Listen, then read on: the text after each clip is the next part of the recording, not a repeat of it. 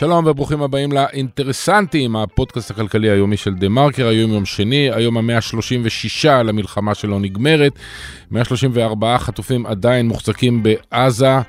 באולפן, אנחנו, אני איתן אבריאל וסמי פרץ, היי סמי. אהלן. בעוד הלחימה בעזה בשלב זה פחות או יותר נעצרה והתחלפה לפי התיאור של אה, חלק מהאלופים והמומחים בסוג של פעילות ביטחון שוטף. איזה בט"ש כזה שבו החיילים אה, בסדיר נכנסים אה, לרפיח ומוקדים אחרים בהתאם לחומר מודיעיני שהם מקבלים. בצד השני, ממשלת ישראל ממשיכה לשפוך נפט על כל מוקד חם ומאיימת להבעיר עוד חזיתות ועוד אוכלוסיות. אז הדוגמה הכי טובה זה החלטה להגביל כניסה של ערבים להר הבית בימי הרמדאן. כמובן גם כל ההצהרות הלוחמניות של ראש הממשלה בנימין נתניהו נגד בעצם כל דבר, כל הסדר, כל עסקת חטופים, בטח שמתווה למזרח תיכון שאחרי המלחמה. אז אנחנו ננסה לקבל תמונה ונדבר עם הפרשן הצבאי של עיתון הארץ, עמוס הראל, על ימי ההמתנה הצבאיים הללו, על מה קורה במשא ומתן בקהיר ועל דרך קבלת ההחלטות של הממשלה הזו.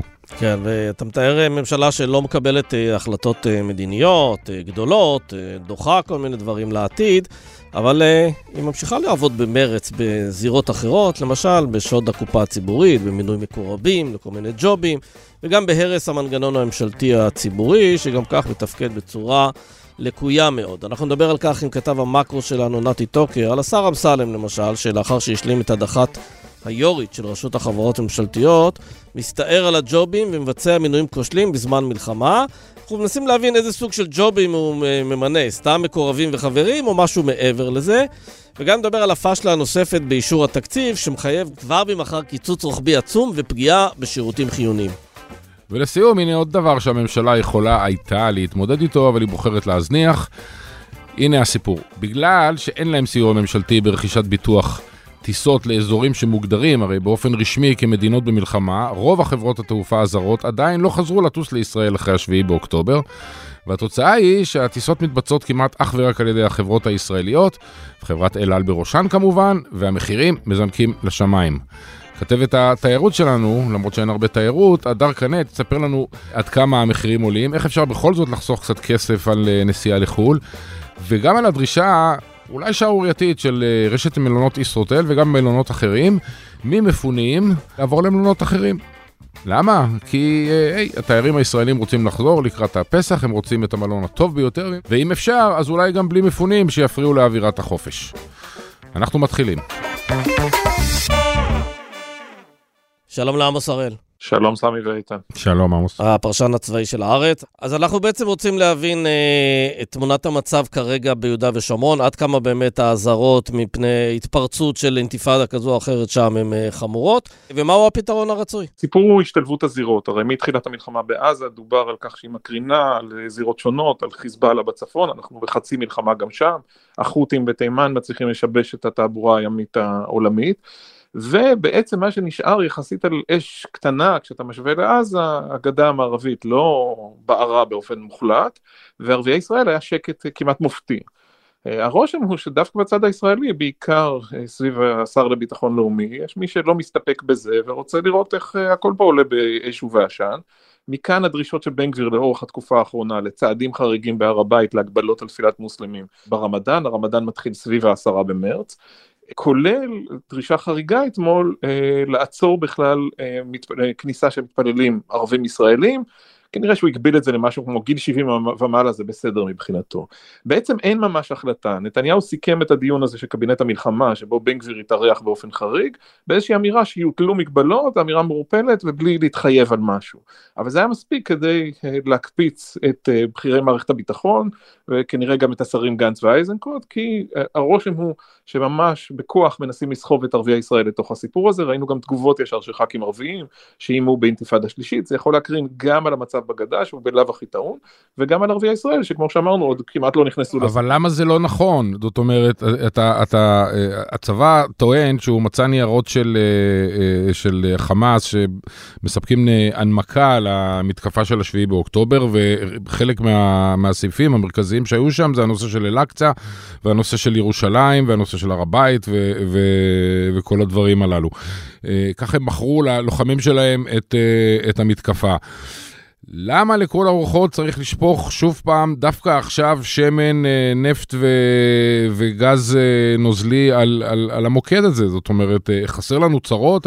המקום היחידי שעוד איכשהו יצאנו בסדר זה שבערים המעורבות היה שקט הפעם, ב... ב... בשונה ממקרים קודמים. אתה מתפרץ לדלת פתוחה, לא אליי אתה צריך, אל תהרוג את השליח. לא, חס ושלום, אני פשוט...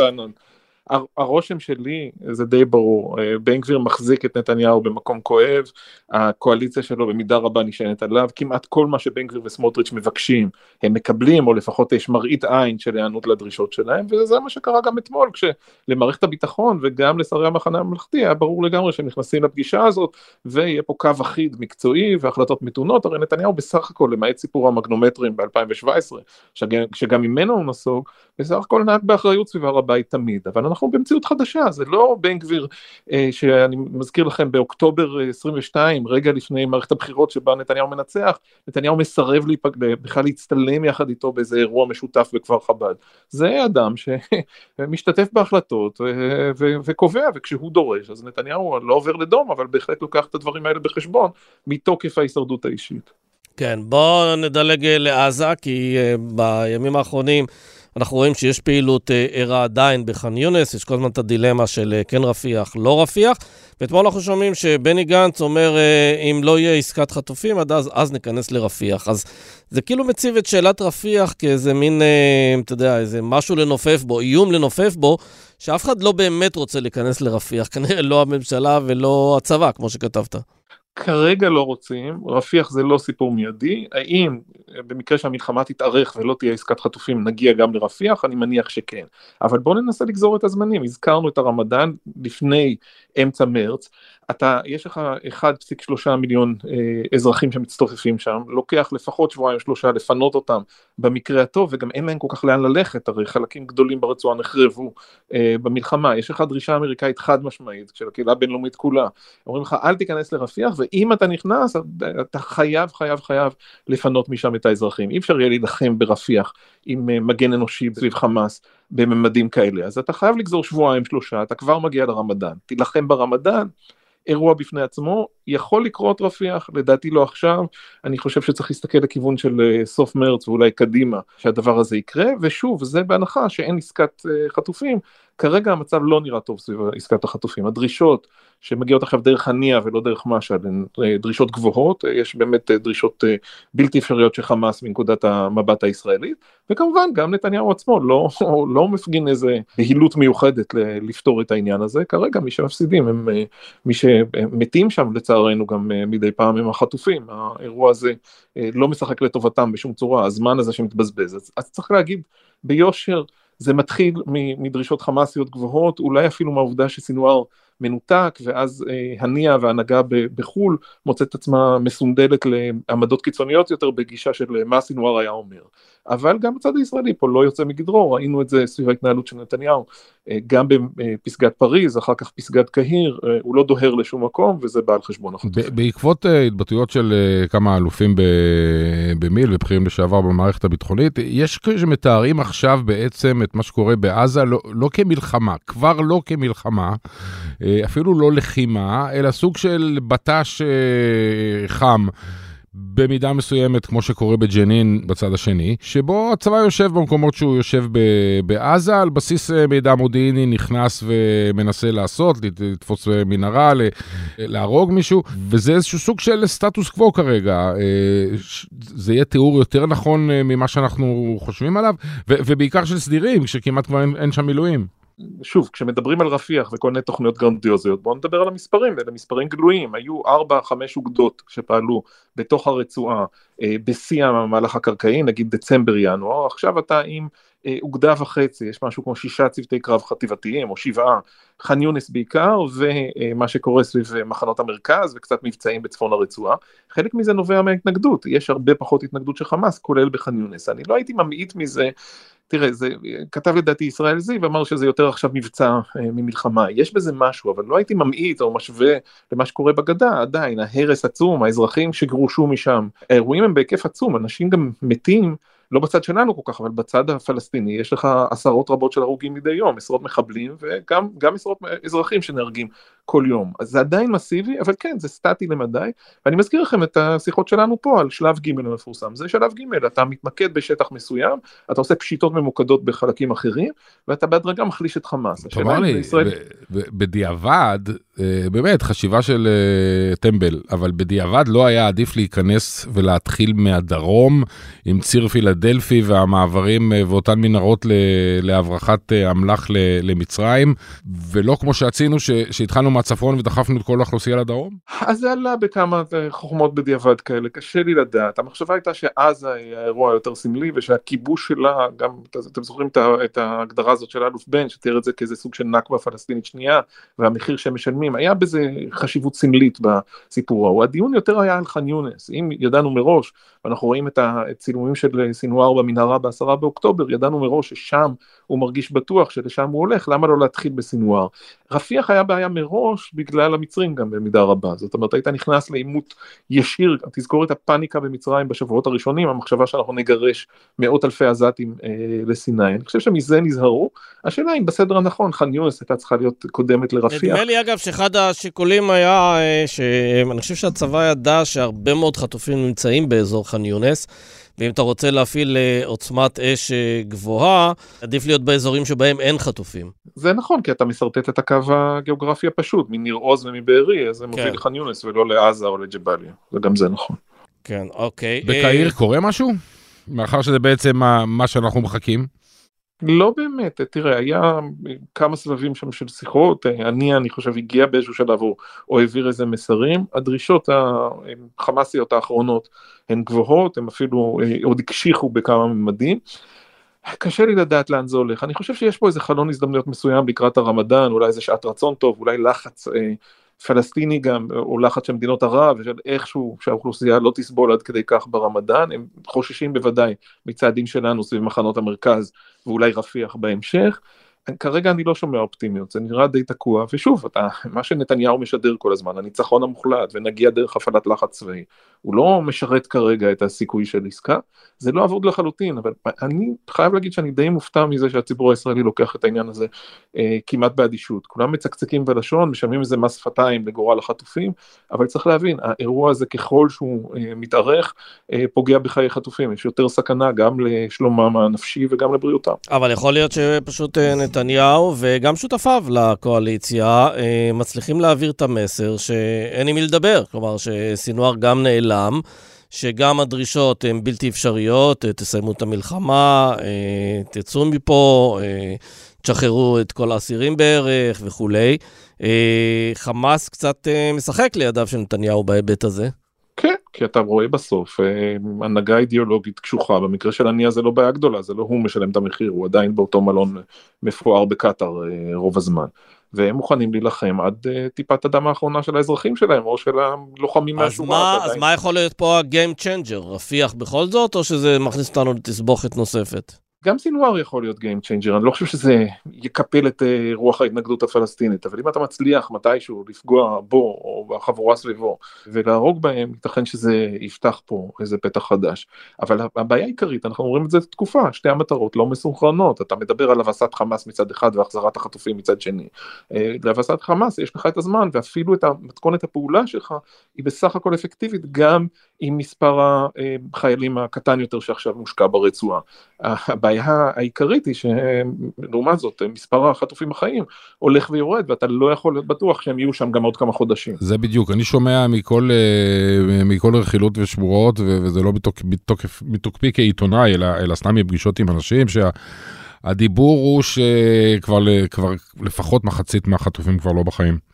אז אני לא רוצה להיכנס לפרטים, בהודעה רשמית של הצבא דובר על 32 אה, שאינם בין החיים באופן ודאי מתוך 134 שמוחזקים בעזה, היו פרסומים שונים בעיתונות האמריקאית שדיברו על 80-85 שבין החיים, אבל אתה מבין שהזמן הולך ואוזל, ראשית, אחורנית, קובעים מוות, זה קרה השבוע עם יאיר יעקב מניר עוז, קבעו את מותו וקבעו שהוא מת בשבעה באוקטובר, זה בדרך כלל בא על סמך עדויות או ממצאי DNA או כל מיני עדויות פורנזיות אחרות שלוקח זמן לפענח אותם, ויש גם מצבים של חטופים שנרצחים בשבי, ראינו שזה קרה עם סבירסקי, ראינו את יוסי שרעבי שנהרג כנראה כתוצאה מאיזושהי הפצצה ישראלית, אבל לא ברור בדיוק הנסיבות, היו גם מקרים אה, אחרים, אנשים מתים שם בתנאים הללו, בוודאי כשמדובר בפצועים, בחולים, באנשים, הארגון הזה מחזיק אה, אנשים בני 80 ומשהו כקלפי מיקוח, זה דבר שהוא מטורף לחלוטין, אבל זה חלק מהסיפור. כן. לחלוטין. עמוס ארן, טוב, תקופת ההמתנה, גרסת 2024. אה, תודה לכם. תודה, תודה.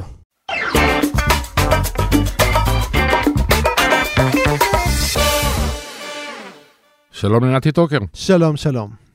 תשמע, ממשלת אה, ישראל לא מקבלת החלטות מדיניות אה, לטווח הבינוני והארוך, גם לא לטווח הקצר כנראה, היא לא מקבלת החלטות אה, צבאיות במונחים של יעדי המלחמה, אבל ביום יום היא דווקא אה, כן פועלת במרץ, וזה בתחומים של, אה, בוא נקרא לילד בשמו, של אה, לשדוד את הקופה הציבורית. אז אה, אני לא רוצה לחזור על הנושא של הכספים הקואליציוניים, כולם כבר יודעים את זה, אבל אנחנו אה, שומעים ממה ששומעים, רואים ממה שאתה כותב, שיש גם אה, פעילות ערה מאוד בתחום של אה, ג'ובים ומינוי מקורבים, ומי אם לא... השר דוד אמסלם, אחרי שהוא אה, פעל במשך אה, חודשים ארוכים מאוד, ובאיזשהו מקום הצליח בסופו של דבר לפנות מהדרך שלו את יושבת ראש הרשות לחברות ממשלתיות אה, מיכל רוזנבוים, אה, אז יאללה, יאללה, יאללה מסיבה. מי שמציץ בחשבון הטוויטר של דוד אמסלם, רואה שם... אה, עוד ועוד, אה, כל מיני ברכות לשבת אה, שלום, אבל בעיקר סיורים שלו וכל מיני מפגשים שלו עם אה, רשות החברות, סיורים עם, בתעשייה צבאית, כל מיני כאלו דברים שאתה רואה שהוא באמת נורא נורא חשוב לו העניין הזה, הוא לא סתם קיבל את התיק הזה. וזה מתיישב היטב גם עם רחש בחש שאנחנו שומעים מכיוון האוצר ורשות החברות, שיש שם מגמה של ניסיון להתחיל להסתער על מאגר הג'ובים האדיר של החברות הממשלתיות. צריך לומר, יש איזה 300 דירקטורים לא מאוישים בחברות הממשלתיות שמישהו צריך להתחיל אה, לאייש אותם. צריך באמת דירקטורים, השאלה אה, מי ועל פי אל, אילו קריטריונים בוחרים. ויש גם המון תפקידים בתוך החברות הממשלתיות, מיועצים משפטיים, מנכ"לים, יושבי ראש, סמנכ"לים, ואמסלם נמצא שם עמוק בתמונה, הוא רוצה אה, את השליטה בחברות הממשלתיות עצמן וברשות החברות שמפקחת עליהן, כדי להשיג לעצמו כמה שיותר ג'ובים. והנקודה המדאיגה ביותר זה שאין לנו מושג מה באמת קורה שם. למשל, אתמול פניתי למנהל, ממלא מקום המנהל רשות החברות, ושאלתי אותו אם יש איזשהו מקום רישום שמפרט לנו מי הם האנשים שאמורים להתמודד, מהם התפקידים הפנויים, איפה אנחנו יודעים להציג איזשהו מעקב אחרי תהליכי המינויים האלו בחברות הממשלתיות, אבל הכל מתרחש באיפול מוחלט. רגע, אבל נתי, הרבה פעמים כשאנחנו רואים שממנים אנשים לג'ובים מסוים, אז אומרים, טוב, הוא חבר מרכז, הוא קשור אליו, הוא מביא לו קולות, אה, מפקדים וכולי. אה, העניין הוא שיש גם מינויים שיש בהם קצת יותר אה, תחכום או מחשבה על העתיד, אה, ונדמה לי שכרגע המחשבה על העתיד שמעסיקה את אה, נתניהו, בעיקר זה, אתה יודע, שרידות השלטון. זה בא לפני הכל. ולצורך העניין, אתה יודע מה, ברגע שהוא ממנה את אה, אקוניס לקונסול בניו יורק, אז אחד השיקולים זה שאם אקוניס מוגדר כאיזה, נגיד, אחד משפויי או מתוני הליכוד, הוא אומר, אני לא רוצה שהחבורה הזאת יום אחד תנטוש אותנו, תעבור לצד השני, ואז uh, השלטון ילך. אז אנחנו uh, נשים פה רק אנשים שבאמת עוזרים לנו לשמור על השלטון. אותם uh, אנשים שאמסלם ממנה, הם חלק מאיזו מחשבה קצת יותר מעמיקה על איך אנחנו שומרים על השלטון, או פשוט uh, סידור עבודה לחברים? מערכת היחסים בין אמסלם לנתניהו היא מאוד מורכבת. ראינו בזמנו שכשאמסלם לא מונה לשר, הוא תקף במילים חריפות את נתניהו. כולנו זוכרים את הקטע וידאו הזה שבו uh, תומכים של אמסלם uh, מפגינים בעדו. בפתח ביתו. פתח ביתו, כן, והוא תוקף את נתניהו. שם, כן. וממה שאנחנו מבינים, כן, נתניהו, אחרי שהוא התקפל והעניק לו תפקיד שר והעניק לו את חברות הממשלתיות, מעניק לו, אז הוא נותן לו איזשהו סוג של אוטונומיה על החברות הממשלתיות, ומכאן אמסלם רשאי לעשות כבשלו בחברות הממשלתיות, כלומר שורה של מינויים נעשים לטובתו בראייה נורא צרה, ראיית פריימריז כזאת של, של אמסלם. כלומר, הם דואגים לאמסלם דוד, לא, ל... בדיוק. לא לממשלת אה, הליכוד. כן, חברים שלו. או אנחנו... למדינת ישראל, טפו כן, לא, לא, זה ברור זה, שלא. וזה, הס מלהסגיר. כן. אבל, אבל בחור למשל כמו חיים פרוימוביץ, שהיה בדירה להשכיר, ומתברר שהוא חבר טוב, מצהיר על זה גם בשאלון בחברות הממשלתיות, חבר טוב של אה, אמסלם, אה, מקודם ואפילו מועמד לתפקיד יושב ראש החברה, אפילו שדוח ביקורת שהופיע נגדו אה, ביקר את הפעילות של, של, חברות, של רשות החברות. אז זה נראה כאילו אמסלם פה עובד למען עצמו, למען חבריו, למען הפריימריז הבאים שלו, כדי שהאנשים החזקים בליכוד יקבלו את הג'ובים שמגיעים להם, כדי שיקדמו אותו בפריימריז הבאים. אתה יודע, זה די מדהים, היו אה, גלים של אה, אה, הפגנות ענק במדינת ישראל שהיו תחת הנושא של אה, נמאסתם מושחתים. ועכשיו הממשלה הזאת כל כך הזויה, שאפילו הנושא של השחיתות כבר לא מתייחסים אליה, זאת אומרת, השחיתות היא בעצם כל כך ממוסדת, היא כל כך על השולחן, היא כל כך מהמקפצה. שבעצם מה עכשיו להתעסק עם איזשהו אה, דוד אמסלם וג'וב אחד, אחרי שסמוטריץ' לקח מיליארדים וחילק את זה לנערי גבעות. לא רק זה, גם היא נעשית הרבה יותר מתוחכמת. אני אתן לך דוגמה, אם מדברים על הג'ובים ומאגר אה, נבחרת הדירקטורים, כולנו, יש את נבחרת הדירקטורים, היום פוליטיקאי לא יכול לבחור לבד דירקטור, הוא צריך לבחור בתוך מאגר של אנשים שנבחנו ונמצאו ראויים לשמש דירקטורים. אבל מה, בשבוע שעבר... מעיפים את זה לפח. או, אז בשבוע שעבר מגיע חבר הכנסת דוד ביטן, שותף של אמסלם להרבה שקשוקות, ו- ומציג uh, בפתיחה של ישיבת ועדת הכלכלה uh, מחקר שהוא, uh, נתונים שערכו עבורו, והם מגלים ש... בנבחרת הדירקטורים, אין לי את הנתונים המלאים מולי, אבל רוב מי שמאכלס את נבחרת הדירקטורים זה תושבי המרכז, ולא תושבי פריפריה. וחתכים כאלה ואחרים. ולא מזרחים, ו...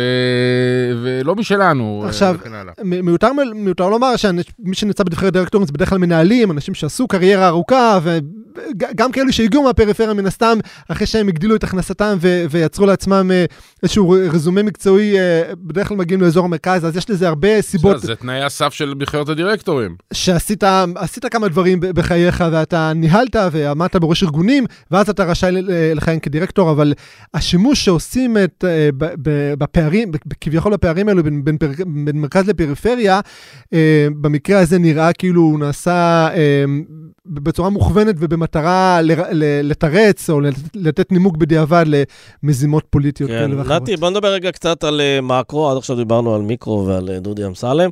Uh, הנושא של אישור התקציב, שאנחנו מבינים שיידרש uh, קיצוץ רוחבי עצום בעצם כבר ממחר, ואנחנו גם רואים עכשיו נתונים של הלשכה המרכזית לסטטיסטיקה על צמיחה שלילית של כמעט 20 אחוזים במינוס בסוף, ברבעון האחרון של 2023, שזה צמיחה לנפש כמובן שלילית נמוכה מאוד. אז מה הולך לקרות בעצם מבחינת הקיצוץ הרוחבי הזה? אז נתחיל דווקא מהסוף, ממש ברגעים אלו שאנחנו מקליטים את הפודקאסט הזה, הלמ"ס התירה לפרסם או שחררה את נתוני הצמיחה במשק ל-2023 כולה, ולרבעון הרביעי, שהוא הרבעון הדרמטי של פתיחת המלחמה. הנתונים מראים שהרבעון הרביעי היה קשה, בהתאם לתחזיות אמנם לא הופתענו, אבל באמת היה קשה. ברף הגבוה יותר של כן, הקשה, אחד, כן. אחד הקשים ביותר. רק הרבעון השני של 2020, 2020 של הקורונה היה באמת הקורונה. קשה יותר.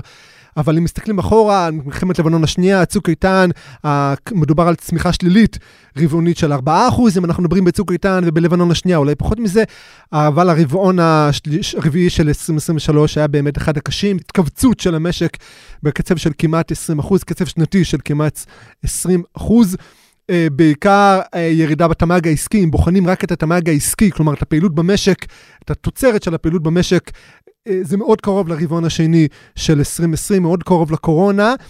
מה שהציל את המצב זה קצת הגידול בהוצאה הציבורית, הכסף שהמדינה שפכה גם על רכש ביטחוני וגם על המפונים ועל חיילי המילואים, זה דווקא הגדיל את התוצר במשק. בסיכומה של 2023 כולה יש התכווצות בתוצר לנפש של 0.1. לעומת 1.2 צמיחה ממוצעת ב-OECD, אז מאוד מאוד נתון לא טוב. צריך לקחת את זה בחשבון במונחים של צמיחה לנפש, שזה אולי יותר חשוב, כיוון שאנחנו גדלים בסדר גודל של 2% לשנה של, של אוכלוסייה. אז בעצם התכווצנו. התכווצנו יותר, כי ב-2023 הייתה גם קצב העלייה מ- מרוסיה ומאוקראינה היה גדול, אז התוצר לנפש הושפע גם... הנפש גדל, התוצר בדיוק. קטן. בדיוק, אז שני התוצר המרכיבים. לנפש ירד, כן, זה אז- מונה ומכנה. אז, אז, אה, אז הושפענו לזה לרעה, ובעיקר, כן. מה- הי- ב- ב- בקורונה למשל, או בתקופות ביטחוניות קודמות, ראינו התאוששות מהירה, או פיצוי, תיקון מאוד מהיר ברבעונים אחרי שחווינו שפל כזה. הפעם, התמשכות המלחמה והחשש מהתפתחות של זירה נוספת עשויים לגרום לכך שקצב ההתכווצות הזה יימשך, או לכל הפחות כן, לא... כי כל עוד אין מה שנקרא אה, סוף אירוע וחזל"ש, אז אנחנו נמצאים עדיין במצב אה, שברירי, זה יימשך, אבל לגבי, רק אה, כדי לסגור את השיחה, הנושא של הקיצוץ הרוחבי, עכשיו כולם מתחילים להבין מאיפה מקצצים, למי חותכים ומי הולך להיפגע הכי קשה. אבל זה בדיוק הנקודה, שאם היינו רוצים להבין איפה חותכים, לא נוכל להבין את זה, כי משרד האוצר די התרשל בתפקידו ולא שיגר למשרדי הממשלה הנחיות איפה לקצץ. ועל מה מדובר? אה, בגלל שהתקציב לא מאושר היום, לא יגיע לקריאה שנייה ושלישית בכנסת, יש הליך אה, סנקציה כזאת בחוק, שבעצם מקצצת אוטומטית את הוצאה ב- של הממשלתית ב-67 מיליארד שקלים, זה 13 אחוז מההוצאה, זה, זה קיצוץ שמעולם לא היה, במשרדי האוצר קוראים לזה shut down, כמו במונח ש... אמריקאי. אה, אמריקאי, למרות ששם זה באמת, סוגרים משרדי הממשלה, פה אף, אף משרד לא ייסגר, אבל זה כן יקשה מאוד על הפעילות של משרדי הממשלה בשבועות הקרובים. אה, פעילויות חדשות, התקשרויות עם בעצם ספקים. תכלס משרדי ממשלה לא יכולים להוציא כסף חדש. על- דברים כמעט- חדשים. כמעט על שום דבר. מתוך 100 דברים, 50 תקועים ממילא, אז עכשיו גם ה-50 הנוספים אה, ייתקעו בגלל אה, עניין, בסופו של דבר, טכני של אי העברת התקציב. נכון. למה אז- התקציב לא עובר? למה לא מעבירים אותו הלילה או, אז- עד אז- אור הבוקר? אז זה כמובן, ה- הם- הם- העיכוב עד עכשיו, הם לא יכולים להעביר אותו עד הבוקר בגלל שהייעוץ המשפטי לכנסת דורש 30 יום דיונים בתקציב, אבל העיכוב עד עכשיו בהנחת התקציב על, על, על שולחן הכנסת נגרם כתוצאה, דיברנו על זה, מזה ששר האוצר רצה לדחוף בפנים כמה שיותר כספים קואליציוניים, לנעול את הכל, אה, שהכל יופיע ככה בהצעת התקציב המגובשת ולא יצוף אחרי זה עוד פעם בוועדת הכספים, וזה מה שגרם לעיכוב אה, שבועות בהגשת, בהנחת התקציב בכנסת. וכרגע, אה, שוב, משרד האוצר, בגלל שהכל נעשה בשיטת החפל"פ, הוא לא באמת יודע איפה, איך המשרדים התנהלו. החשב הכללי לא נתן, זה חריג מאוד, בקורונה, ב, ב, ב, כש, כשהיינו בתקציב המשכי, המ- החשב הכללי שיגר למשרדי הממשלה כל פעם הנחיות איך לבצע, מה מותר לכם להוציא, מה לא. פה, כשאנחנו עומדים, עומדים בפני כזה אירוע דרמטי, לא נשלחו הנחיות כאלו, שוב, כי משרד האוצר לא גיבש... אה, מדיניות איפה יקוצץ הכספים המשמעותיים ביותר. מדובר על כמה שבועות שבהם יהיה להם אתגר משמעותי. צריך לומר, משרד האוצר אומר, א', כל הוצאות המלחמה יימשכו כר, אה, כרגיל, לא תהיה שם איזשהו עיכוב. ושתיים, כאשר נראה צורך מיידי בהעברת כספים, נפנה לוועדת כספים אד הוק ונעשה איזושהי העברה נקודתית, אבל זה באמת שיטת החאפ. פלאפ וטלאי על טלאי, שגורמת נזק בסוף ל- ליכולת של משרדי הממשלה לקדם מדיניות אתה ארוכת רוצה לסיים את השיחה עם איזה חדשות כלכליות טובות, או שאתה כאילו, מה? בוא, אני אתן לך חדשניות, אה. כלכליות טובות. סמוטריץ' הורס את הכלכלה, בן גביר הורס את אה, היחסים המדיניים שלנו עם אה, כל העולם. נתניהו עומד בצד ומנסה לשרוד עוד יום ב, ב, בשלטון, ואתה יודע, רק האזרחים, כל אחד עם היוזמה שלהם, יוזמה עסקית, יוזמה פרטית, מילואים, אה, איכשהו מתפקדים בעסק כן. הזה. לא, האמת שהשאלות היותר חשובות זה האם, אתה יודע, כשיש מלחמה אז ברור שיש לזה מחירים מאוד אבל מאוד כבדים. המלחמה מתחילה שנייה לזה, לא, אנחנו אבל כבר מתחילים למלא את המלונות ב... השאלה לאיזה עשור. אנחנו נכנסים, האם זה באמת הולך להיות שנים אבודות וקשות, כי כמו שאמרת בתחילת השיחה הזאת, זו ממשלה שלא יודעת לקבל החלטות אני לא- איכותיות, טובות וצופות פני עתיד. מעניין נתי מתי... טוקיו. כן, טוב, נו, תעצור אותי, זה אני צריך להתפוצץ פה. נתי. טוקיו, תודה רבה. תודה רבה.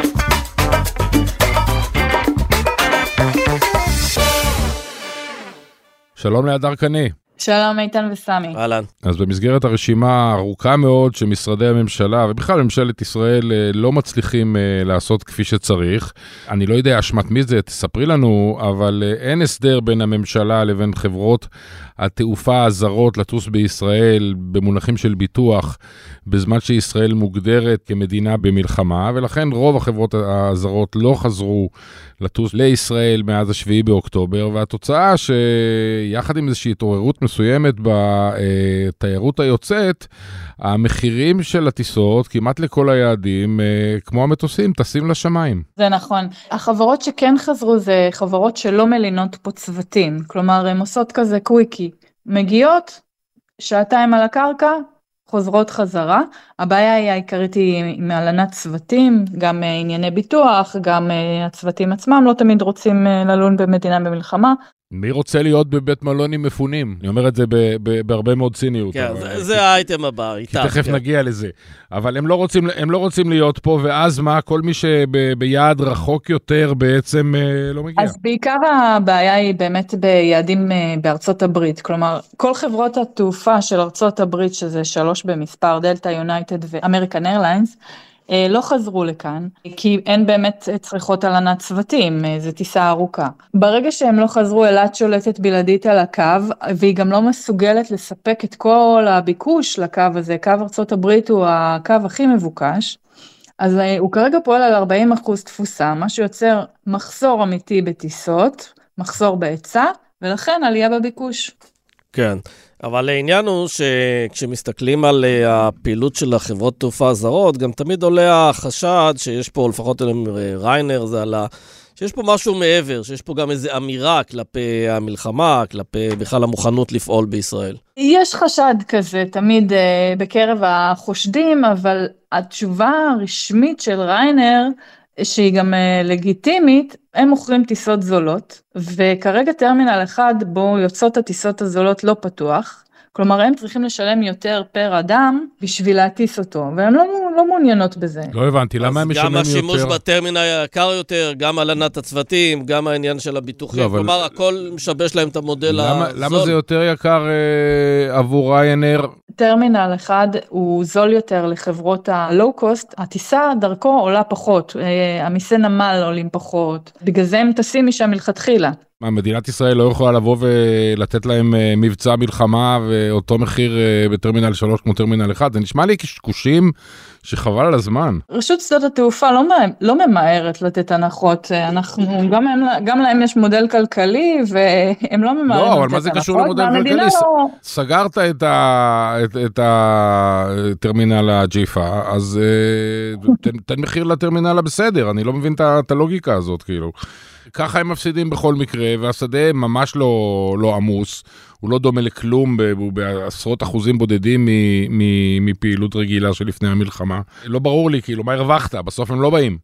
אז איפה המודל העסקי? כי אתה חושב מודל עסקי, לא פוליטיקה. את אמרת מודל עסקי. חברות תעופה חושבות מודל עסקי. כן. רשות שדות התעופה ומשרד התחבורה חושבים פוליטיקה, ושם אני לא יודעת מה, כן. מה הולך בדיוק טוב, ומה השיקולים שלהם. טוב, אז תני לנו כמה, כמה דוגמאות למחירים, אני רוצה לנסוע לבקר את הבת שלי בארצות הברית, לא יודע, לקראת החג.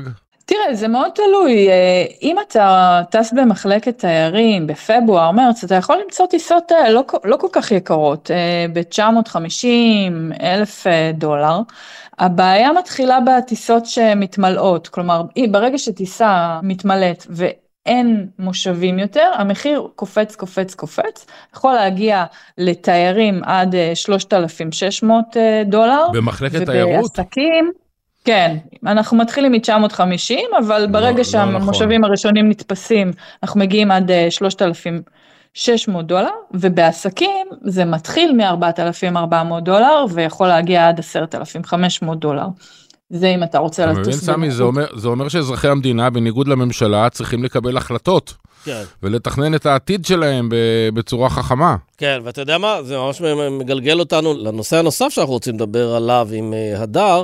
שבעצם אה, אנחנו רואים דרישה של רשת המלונות ישרוטל מהמפונים, מהצפון, מהדרום, שנמצאים במלונות שלהם כבר כמה חודשים, לעבור למלונות אחרים, כי הם רוצים, אה, מה שנקרא, להשמיש את בתי המלון ולהחזיר אותם אה, כדי לשרת תיירים ישראלים מן הסתם, לא תיירים זרים, כי הם בקושי באים לפה. אה, וזה מעורר כמובן אה, זעם גדול, ודאי ביישובי הצפון, ששם עדיין אין אה, פתרון. ואת יודעת, עולה השאלה, האם הדרישה הזו היא שערורייתית, וזה פשוט חוצפה שאין כדוגמתה, או שאתה מסתכל על רשת בתי המלון כעל לא הפתרון, הם לא צריכים לתת את הפתרון למדינה, המדינה צריכה למצוא את הפתרון למפונים. זה בדיוק הדילמה, מאיזה זווית אתה מסתכל על זה. אם אתה מסתכל מהזווית של ישרוטל, ואגב זה לא רק ישרוטל שעכשיו העבירה בקשה, היא פשוט תפסה את הכותרות, אבל יש עוד רשתות. ישרוטל היא אה, חברה ציבורית, היא חברה שרוצה להרוויח כסף, היא ארבעה חודשים התגייסה עם המדינה אה, לתת פתרון למפונים. אני לא יודע, מה זאת אומרת גם התגייסה? המלונות היו במצב לא כל כך טוב, לא, אתה יודע, הדר- בשהייה ארוכה. אדר, מה זה התגייסה? היא מקבלת כסף על כל מפונה, לדעתי 500 אם- שקל לנפש. אם יש לך נכון. עכשיו אה, משפחה עם, אה, לא יודע מה, חמישה נפשות, זה 2,500 שקל ללילה, זה- הם לא התנדבו פה. הם לא התנדבו, מצד שני הם כן אה, נתנו פתרון טוב וראוי במלונות יחסית מפוארים, אם לא מפוארים מאוד, וכן יש בלאי מאוד גדול, אה, מפונים הגיעו עם אה, בעלי חיים, שהייה ארוכה, אה, קצת הרסו את הריהוט, אני לא אומרת שזה לא, שזה לא בסדר, אבל אתה יודע, ישרוטל בסך הכל נתנה את השירות בלב חפץ, אבל היא לא התנדבה, כל בתי המלון מקבלים תשלום כן. מהמדינה עבור נכון, נכון, האחסון נכון, הזה. אני גם שמעתי. אפילו שבתי מלון מרוויחים על זה לא מעט, כי התזונה שם, ההזנה, היא מאוד מאוד אה, בסיסית. זה לא שאתה מספק, אתה מספק פה שלוש ארוחות, אבל זה לא כמו שאתה מספק ל... 2,500 שקל ללילה. המניין, 2,500 שקל ללילה, בסדר, יש בלאי. בוא, אה, אם הם לא היו עושים את זה, הם היו ריקים כרגע, זה לא בדיוק... זה אגב, אה, זה חישוב קצת זה, כי ילדים משלמים פחות, אבל זה לא משנה, בסדר, נכון, היא, מקבלת על זה כסף, ו, אבל עכשיו מה שקורה, יש פחות מפונים, נכון? רוב המפונים כבר מצאו פתרונות, יש עכשיו כ-20 אלף מפונים שעדיין נמצאים בבתי מלון באילת, ומה שהם רוצים לעשות זה לאחד אותם, כלומר שלא יהיה מלון אחד עם 20 מפונים, מלון שני עם 40 מפונים, והם יסתובבו בין הרגליים של האורחים, אלא לאחד אותם בתוך מלון אחד. אדר, אני חייב להגיד לך שבצד של המפונים, ששומעים שרוצים לפנות אותם, כי האזרחים שרוצים לנפוש ב- מ- מ- מגוש דן, לא בא להם טוב בעין אה, לחלוק את המלון עם מפונים, שאולי אה, זה- לא קשור להם את אווירת ה- בעין, כן? את אווירת ה- ה- הנופש, זה נראה לי קצת... אה, אני יכול להבין למה המפונים חוטפים את ה- חוטפים את הקריז. בסדר, אפשר להבין גם את המפונים, הם ככה פונו מהבית שלהם והתרגלו לחדר במלון הספציפי ושדרגו אותו וכבר יודעים איפה כל דבר נמצא, ועכשיו הם צריכים פתאום אה, לעבור למלון אחר, אולי טיפה פחות טוב, אולי חדר פחות טוב, אנחנו לא יודעים אה, בדיוק. אה, למרות שהמלונות של ישרוטל שהיא מציעה הם מלונות אה, טובים, כן? היא לא זרקה אותם לאיזה מלון שלושה כוכבים. אה, זה עדיין מלונות אה, טובים, אבל כן, אנחנו יכולים להבין את המפונים, אנחנו, אני יכולה גם להבין את ישרוטל מהחשיבה העסקית שלה, אפשר להבין את כל הצדדים, הרי כל העסק של המלחמה הוא, אני מסכים כן. איתך, אפשר להבין את כולם, למעט את ממשלת ישראל בסיפור הזה. כן. אדר נכון. קנה, תודה רבה. תודה, תודה. תודה לכם.